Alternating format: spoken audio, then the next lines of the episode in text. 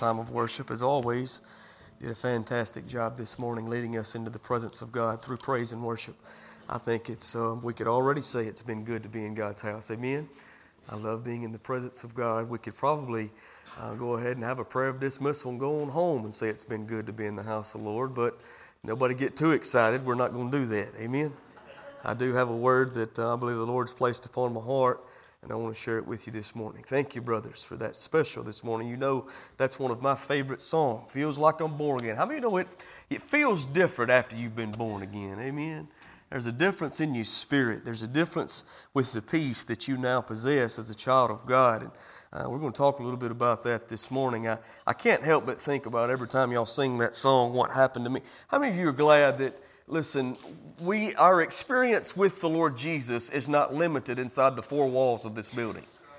That we can we can go outside this place, and as the people of God, we do go outside this place, and we can and do experience God wherever we go.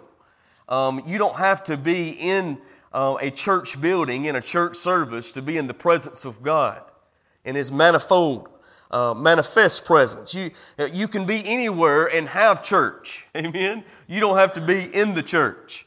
And so that's I've experienced that, and I hope and pray that you do as well. One of my greatest times of experiencing the Lord, um, you know, many times is at my workplace. I spend a lot of time there, and so I'm able to uh, get along with the Lord even there, and the Lord speaks to my heart. And and and we have church sometimes there, just like we have church here, amen. And one of those times was um, during that song that y'all just sang, that feels like I'm born again. I, I've got a partner that I work with just about every day. And I was riding down the road one day, and we had the radio on eighty-nine point seven, um, K-Love, and, and that song came on the radio. And man, I'm telling you, the, the Holy Spirit of God just got a hold of me in that truck. I tell you, I was having church outside of church. And I realize that the Lord, listen, He's right there with us wherever we are. Y'all believe that?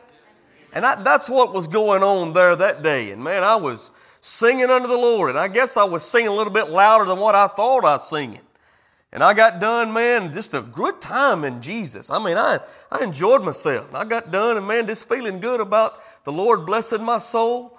And uh, that brother that was riding with me, he looked over and he said, let me ask you, you like that song, don't you? I said, yeah, and I love that song.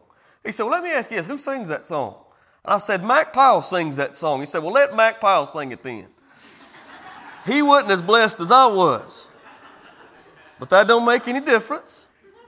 I am thankful that we can experience the Lord wherever we are. I'm, I'm with you, brother. I'm thankful that I can, I know what it feels like to be born again. God's not a feeling, but you can certainly feel the Lord. No, the feeling's different after you've been born again. No doubt about that. Take your Bibles, turn them back to John chapter ten. And again, I want to read to you one verse of Scripture. Week before last, I began a message entitled, Five Keys to Abundant Life. And so uh, we're going to do our best to continue with that today. We started that um, week before last. This last week was Father's Day, and so I uh, preached to you a Father's Day message. But I want to get back to abundant living. Amen. That's what Jesus promises, isn't it? John chapter ten, verse number ten. The thief comes not but for to steal and to kill and to destroy. Jesus says, listen what He promises. Listen what He tells um, all of us here this morning. This word is for you. I don't care who you are. If you're here today and you're a child of God, it's certainly for you. If you're here today and you've not yet met Jesus, you've not yet trusted in Jesus as your personal Savior and been born again, this word is still for you. You just can't realize it yet. And I stress yet. Jesus says this, I am come that they might have life and life more abundant. Let's pray together. Lord, we love You. Thank You again for Your presence in this place. Lord, we are desperate for You. We are desperate for You moving and working in our lives. We need that more than anything else. Lord, these people don't need to hear what I have to say. They need to hear straight from heaven this morning. Holy Spirit, I'm asking You, fill me up and pour me out. Use me for Your honor and for Your glory to do Your will among these people by Your power. And for these things, we're going to praise You because we know You're able. In Jesus' name, amen. Abundant life. That's what Jesus offers, and that's what we can receive. Now, if you remember, I told you abundant life is uh, not as much about the quantity of life that you have or the quantity of things you possess in this life, but more about the quality of life that you possess. Uh, and that's really what Jesus is talking about. Not as much quantity, but quality. Now, first and foremost, I want us to get a hold this morning of uh, the, the personal relationship we need with Jesus. We talked about this last time, and folks, that's the first step. How many of you know you can't have the abundant life Jesus offers unless you know Jesus in a personal way? That's what we all need. That's what we've got to have if we're really going to have the abundant life that he offers right here in the tenth chapter of John. Now, folks, I want to, I want to share with you something. Uh, why do we continually talk about a personal? We talk about that a lot around here. And I'll tell you why. Because there's a lot of false information going around today as to what it means to be a part of the family of God. You know that there's a lot of people who believe that simply because you've been born in America and we deem this nation to be a Christian nation, that they believe you're automatically Christian just because you're an American. There's people who believe that. That is rampant in the Bible Belt where there's a church on every corner, and a lot of people believe just because you've been born where you've been born, you are a Christian. I want to tell you something. That's not the truth. You know, there's a lot of people who believe that uh, just because you come to a church service or come in a church building on a regular basis, that that makes you a Christian. I want to quote for you one of my favorite preachers, uh, Doctor Charles Swindoll. He said it like this. He said, coming to a church building does not make you a Christian any more than being in a garden makes you a tomato. And he's right. And that's the truth. Folks, just coming into a building or coming to a service, that can't make you a Christian. That does not make you a Christian. You've heard me say before, and I'll say it again. Get, listen, church is a great place to get saved, but coming to church, don't that doesn't make you saved. It really doesn't. See, you need the power of God at work in your life to truly cause you to be born again into God's family. Ain't nothing wrong with coming to church. I'm glad you're here. I'm thankful you're here. I hope you come back, but I want you to know, coming to a building and being a part of a service, that don't make you a Christian. That don't give you abundant life. A lot of people believe that you become a Christian or you have a personal relationship with Jesus just because you do a lot of good things. You, you've done all the things that you deem to be good by your standard. Folks, let me say something to you. When you put up what we've done in our own power next to God's standard, the Bible says it's just like filthy rags. Well, what's he mean by that? We can't do enough in our power to be made right with God. We need a Savior.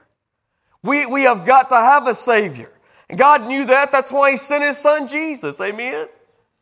And so none of those things make you a Christian. You know, there's a lot of people who believe that just because their mother or their father were a strong believer, that somehow that makes them a child of God. I was talking to a gentleman uh, years ago about my faith and how the Lord had saved me and what He had done in my life. And, and he, uh, I was telling him about how, how all of us need a Savior. And he said, oh, preacher, you ain't got to tell me that. My mama read the Bible through seven times. I said, well, that's great, man. I'm glad your mama was a believer, and I'm glad that she trusted in the Word of God. That's awesome. And I said, but I want you to know we can't go on mama's faith and we can't go on daddy's faith. It must be a personal relationship that we have with Jesus. We have to know Him if we're going to have the life He offers. And he kept saying, but oh, you just, you already know my mama. My mama was a good lady. She'd help anybody she could, and she loved the Word of God, and she was faithful to church. All he could think about is what mama did or what uh, she had done in her life. And he was trusting in that, to, that, that he was going to be right with God. Listen, folks, I want you to know something. None of us are grandfathered into the Christian faith. It's a personal decision that we all have to make. And so I, I need to ask you, before we go any further, the first step, the first key in having abundant life is a personal relationship with Jesus. Do you know that you know that you've been born again? Has there ever been a time in your life when the Holy Spirit of God convicted your heart and began to show you just how much you needed a Savior? I know when I truly got saved, that's what happened to me. The Lord convicted my heart in such a way I saw my sinfulness. I saw how lost and undone I truly was.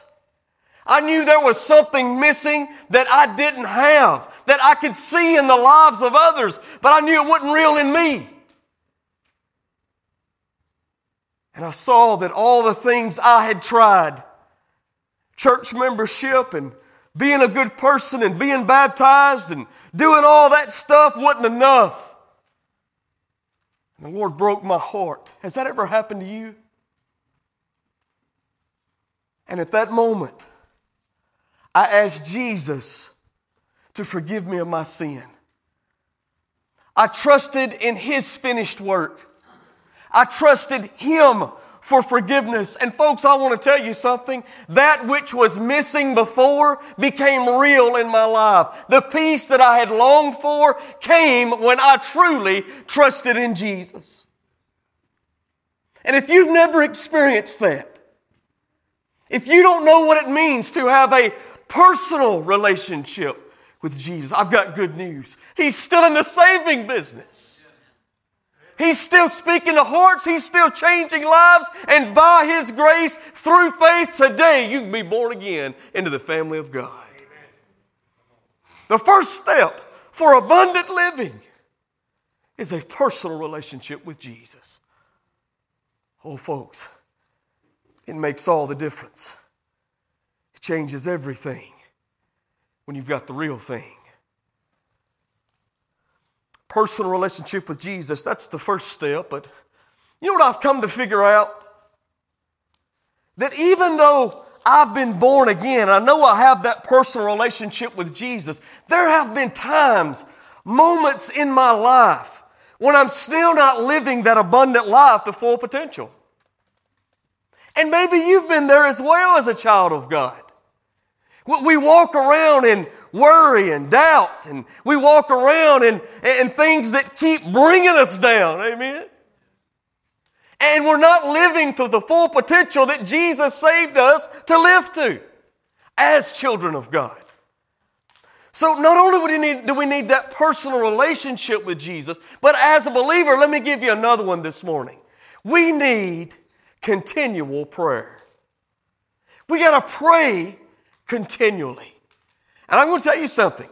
When you get a hold of how powerful prayer is, it will change your walk with Christ. I can promise you that. It really will. Let me tell you what I mean by that. Take your Bibles and turn over to Romans chapter number eight. There's three or four things that I want to talk to you about today concerning prayer. Uh, first of all, we want to look at the power of prayer. I want us to see the persistence of prayer. I want us to see the priority of prayer. And I want us to know the privilege of prayer. We're going to talk about all those things um, this morning and maybe this evening. But uh, first of all, let's look at Romans chapter eight. Watch what the Apostle Paul says. This is one of my favorite verses in all the Word of God. Romans chapter eight. And let's look down at verse number fifteen. Let, let me go ahead and say this while we're here. If you're looking for a good quiet time for this week, something that you can get in the Word of God and really glean from the Scripture and see what God is saying to you, just take your time and read through, study through Romans chapter eight this week. I promise you it'll bless your soul. Romans chapter eight and verse number fifteen. Watch what the Bible says. For we have not received the spirit of a bondage again to fear. How many of you are thankful for that? Because of Jesus, I'm no longer in bondage. I have been set free, praise God, by His power. But ye have received, watch this now, the spirit of adoption. Everybody say adoption. Do you realize that once you have that personal relationship with Jesus, once you have been born again into His family, when you've come to the realization that you're a sinner standing in need of a Savior, when you come to the place when you trust in Jesus for the forgiveness of your sin, when you know that there's been a time in your life when God's done a work on the inside that's made a difference on the outside, do you know right then and there you are adopted into God's family? Wow. If you're here today and you've trusted in Christ, you are now a son or daughter of God. Born again by His Spirit. December the twenty-third of nineteen seventy-eight, I was born to the family of Brian and Diane Price. That's my physical birth. But I want you to know, because I trusted in Jesus, I've been born again spiritually into God's family. He is now my Father. Amen. That's what Paul is saying. He says we've received the spirit of adoption whereby we cry, Abba, Father. And you say, brothers, why would, why would we use Romans eight fifteen to talk about prayer? Well, I'll tell you why. We will never, ever, ever see the power of prayer, realize the priority of prayer, see why we need to be persistent in prayer, and the privilege of prayer. We're never going to see any of those things until we see truly who we get to pray to. We, the Bible says now, we have a relationship with God the Father. We have a relationship with the great I Am. Do you realize when the Bible says that God is the great I Am, that means He's the eternal existent one? He has been God in eternity past. He is God in this present. And listen, He will always be the sovereign God of the universe throughout eternity future. When I say sovereign, I mean He has all power over all things. Realize who He is this morning. Don't let it become commonplace to you. Amen? You know, the Bible says in Genesis one three that God spoke and light came from darkness. Do you realize throughout the rest of Genesis chapter one, we see that God stood on nothing and spoke and everything came into existence? Do you realize Psalms one forty-seven says that God knows the number of the stars and calls them all by their names? How? Well, He's the one who spoke. And these stars that we see in the night sky came into being. Wow. He did that by His spoken word. And I get to call Him Father. And you do too. So when we see how powerful He is, and we know He is our Father, our that, that word Abba there means Daddy God. He's got that special relationship with us, only like a loving father can have. When we realize who He is and the relationship we have with Him, then we realize how powerful our prayers are. Let me tell you why. Well, I'll do things for my babies that I probably wouldn't do for a lot of people. Amen? Just yesterday, my wife came home with a surprise. I'm not going to say it's a, well, it is a good surprise to some, maybe not to others. I was working out in the yard. She pulled up in the yard, and man, she was smiling, pulling in the driveway, just tickled to death. I could see a big smile on her face. She hops out of the of her uh, van, comes over to where I am. I was out there pruning up some trees. She said, uh, I got something to show you. I said, what is it? She said, I've got a new puppy. And so uh, a few weeks ago, she had told me about a young lady she had spoken to that said that they was going to give her a, Sib- a Siberian Husky. So I was like, man, maybe she got the Husky. That'd be awesome, you know, because I love those dogs. But no. Someone definitely gave her this dog. Um, somebody had them, giving them away out town. She happened to see them as she was driving by and wanted that puppy. And so my automatic reaction was, we got to take the puppy back, you know, because I didn't want the puppy. Y'all know what happens with a puppy. Everybody loves the puppy for the first two days. And then after the first two or three days, nobody wants anything to do with the puppy. And now the puppy's going to be a puppy and tear up everything in the yard because this puppy is part lab. I don't something else. You know, y'all know how them uh, lab is. This puppy's going to be something else in a few months. I'm just telling you. And, and everybody's going to be tired of the puppy then. But right now, everybody's loving the puppy. And so my automatic reaction, we get, we're taking the puppy back. I don't want the puppy. We don't need the puppy. We've already got a dog. We don't want the puppy. And so Ellie Grace comes out of the car with this puppy like a baby. Walking up, big blue eyes. Loving this baby, just rubbing the hair off of it. Got the got the dog, the little puppy, in the basket on her bicycle, riding around the yard, you know. And so she walks up to me, and they can they know me, so they know that when I like something, when I don't like, I, I'm terrible. My face always tells the truth. I, I can't hide anything. If I like it, you're probably going to know I like it. If you don't like, if I don't like, you're probably going to know that too. My face tells the story. My wife always says that. I can look at you and tell what's going on, and that's true. And, and so my kids can do the same thing. They knew I wasn't liking it, and she comes walking up to me, her and Gage, uh, and Ellie Grace got the puppy like the baby, and they say, "Dad, we'll take the puppy back if you want us to."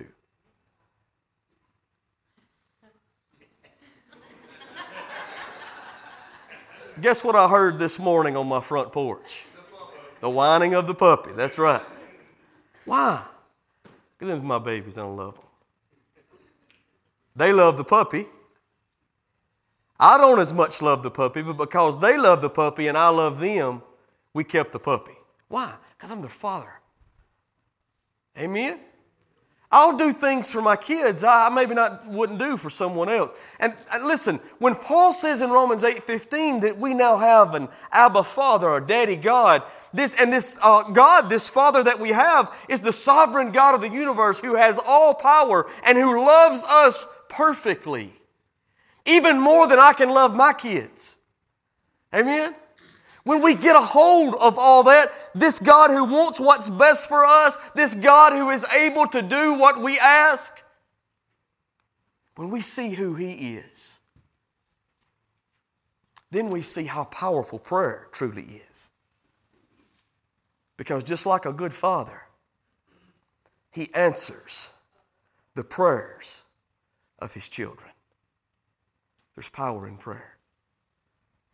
E M. Bounds, one of my favorite writers on prayer, he said it like this. He said, "The greatest thing we can do for God or man is to pray."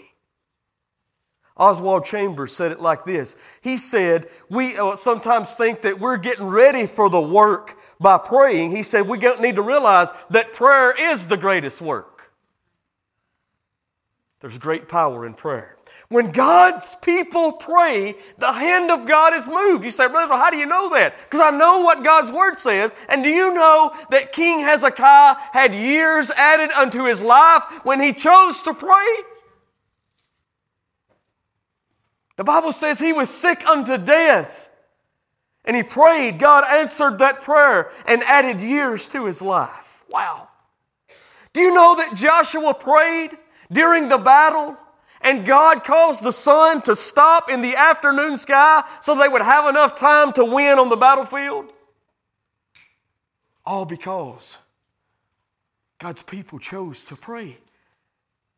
There's power in prayer. Folks, I don't know where I would be without people praying for me. I can tell you this, I wouldn't be here. Pray. It works. We see the power in it because of who our Father is and what He is able to do. We also see the privilege in it because, folks, listen, I can understand full well why I would want to know the God, uh, the sovereign God of the universe. What I can understand is why He would want to know me. I can understand why I would want to pray to Him. What I can understand is why He would listen to me. But you know He does. Now, let me ask you this. How many of you ever pray and you feel just like your prayers ain't reaching above the ceiling? You ever feel that way? Now, I want you to understand there's a lot of things that can and do hinder our prayer lives. And that's a different message for a different day. But, but I want you to know this. Don't trust your feelings. Trust in the truth. When you feel like God's not hearing you as His child, trust in what God's Word says. First John chapter five and verse number fourteen, the Bible says it plainly. Watch this. I love this verse. I hold to this verse. I stand on this verse. And this is the confidence that we have in Him, that if we ask anything in accordance to His will, watch this, He hears us. So when you think God's not hearing you, when you feel like God's not hearing you, don't trust in your feelings, for your feelings will fool you. You keep trusting in the truth, believing when God says, "I listen," He means it. Amen? The power of prayer, there's great privilege in prayer. We get to speak to the star-breathing God we call Father. Wow. I'm so glad of that. You ought to be too, child of God. Let me say something else. There needs to be some priority in prayer. What, you said, brother, what do you mean by that, the priority of prayer? Well, let me tell you what I feel happens a lot of times. We try everything else and then we pray. Isn't that the truth? A lot of times we'll make the decision, and then when the decision that we've made doesn't turn out like we want it to turn out, then we're going to pray about it. A lot of times uh, what we'll do, we try to fix the situation every way we can fix it in our power, then we'll pray. A lot of times we'll make the plan and then want God to get in on it, when God wants to make the plan and let us in on it. But we miss out on all of that, the leadership of the Holy Spirit and what God wants in our lives, because we don't prioritize prayer. We don't pray first. We want to make a mess of the situation, then pray that God fixes it. We want to get ahead of God instead of following behind Him. We want to open the door instead of allowing God opening the door and then us by faith walking through it. Oh, folks, make prayer a priority. Pray first and pray often. Amen? Do you know that's how Jesus operated? You go back and you read through the through the Gospels, and let me tell you what you're going to find out. As Jesus went to different areas, wherever he was, he was ministering at that time, he didn't find the synagogue. Let me tell you what he found, the mountain. It was in the mountain that Jesus got alone with his heavenly Father and spent time in prayer. He prioritized, and prayer was his priority. He prayed first. Oh, I want to do the same thing, don't you? I want God to guide my steps. The Bible says the steps of a good man are ordered by the Lord. I believe that. I'm considered good not because of who I am, but because in whom I've trusted. The righteousness of Christ has been, been imputed by faith unto me, unto every believer. And I want you to know God will direct your steps if you allow Him to. But you got to allow Him to. Pray about everything, every decision. God cares about what you care about.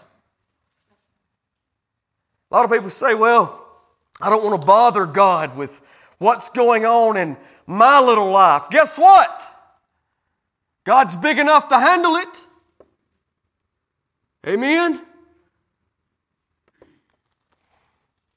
Don't worry about putting too much on God's plate. Don't worry about troubling Him. I mean, after all, if He can speak and the universe can happen, surely He's big enough to handle what's going on in my life. And because, again, He's my daddy God, He cares about what's going on in my life. I've got many great memories as a, as a father with my children. One of my greatest is coming home from work and my son Gage being able to tie a shoe. I walked in the living room and he's all smiles, you know, tickled to death. He said, Dad, I got to show you something. All right, buddy, let's see it.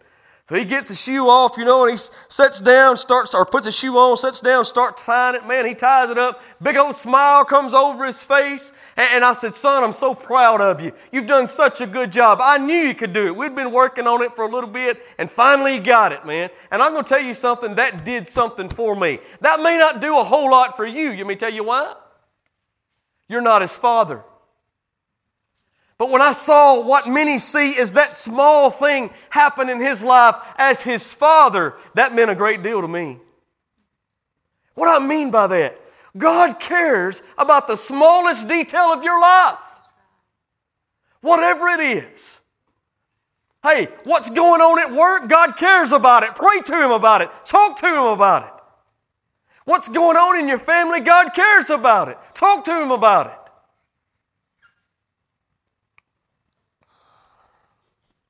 What's going on in your church? God cares about it. Talk to Him about it. Make prayer a priority. But let me say one other thing. Be persistent in praying. The Bible says in First Thessalonians chapter five and verse number seventeen, it says, pray without ceasing. Does that mean we ought to stay in the church house twenty-four hours a day in this altar and pray? We can't do that, can we? And I got to go to work tomorrow. You do too. We've got responsibilities that we got to take care of. Let me tell you the good thing. Wherever you go as a child of God, God's with you.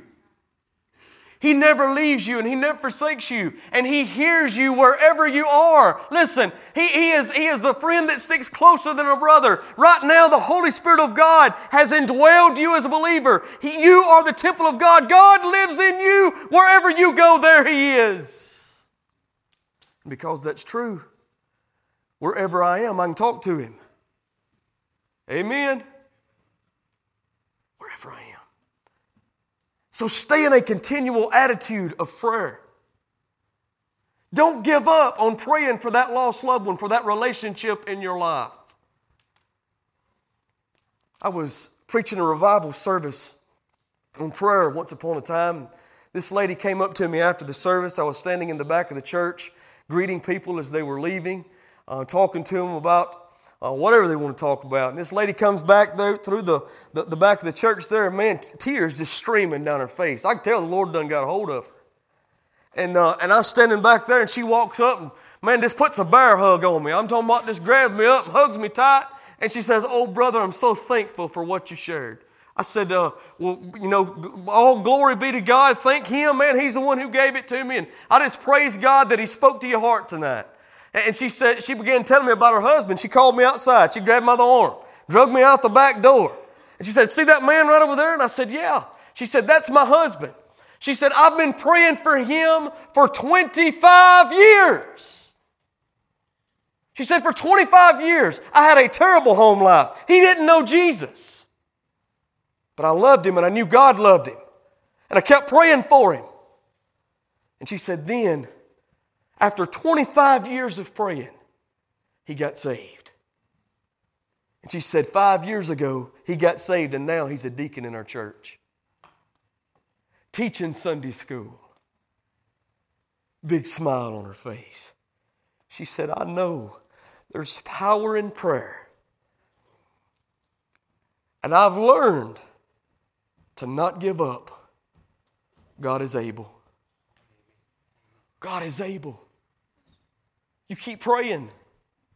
I don't know what's happening with you. I don't know what's going on in your life. That's sometimes, I feel like the greatest challenge as a pastor. You don't know where everybody's coming from or what's happening. But I've just learned, I've, I've just got to give that to God. Because even though I don't know where you're coming from or what's going on with you, or really a lot of times even how I can help, I'm trusting God knows all things. He knows just what you need, just what I need, and He's able. Amen? Keep praying. Don't you give up. Keep trusting. I want to read to you one verse and I'm done. Luke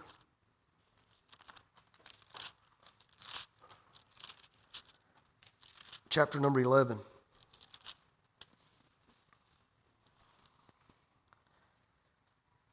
Look at verse five. Jesus speaks a parable on prayer here. I love how He puts this. "And He said unto them, which of you shall have a friend?" Everybody say a friend. Wow. Now, you're going to see this in a minute, but I, I want you to know, if you're a child of God, He sees you as friend.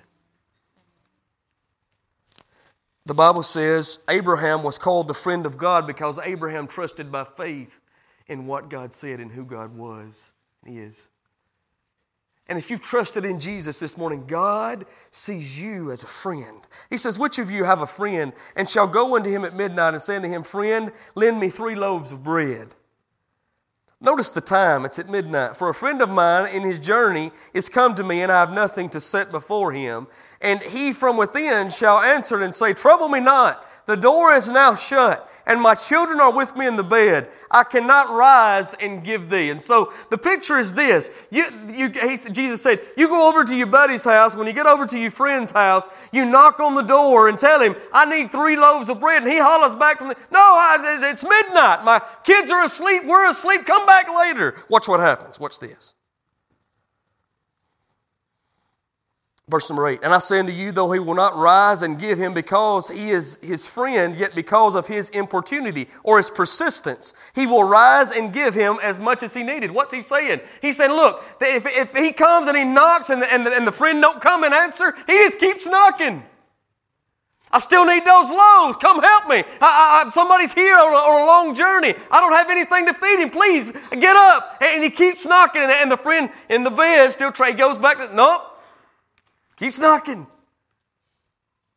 Every time he closes his eyes, all he can hear is that knocking on the front door. He is persistently asking for what he needs. Watch what else Jesus says here.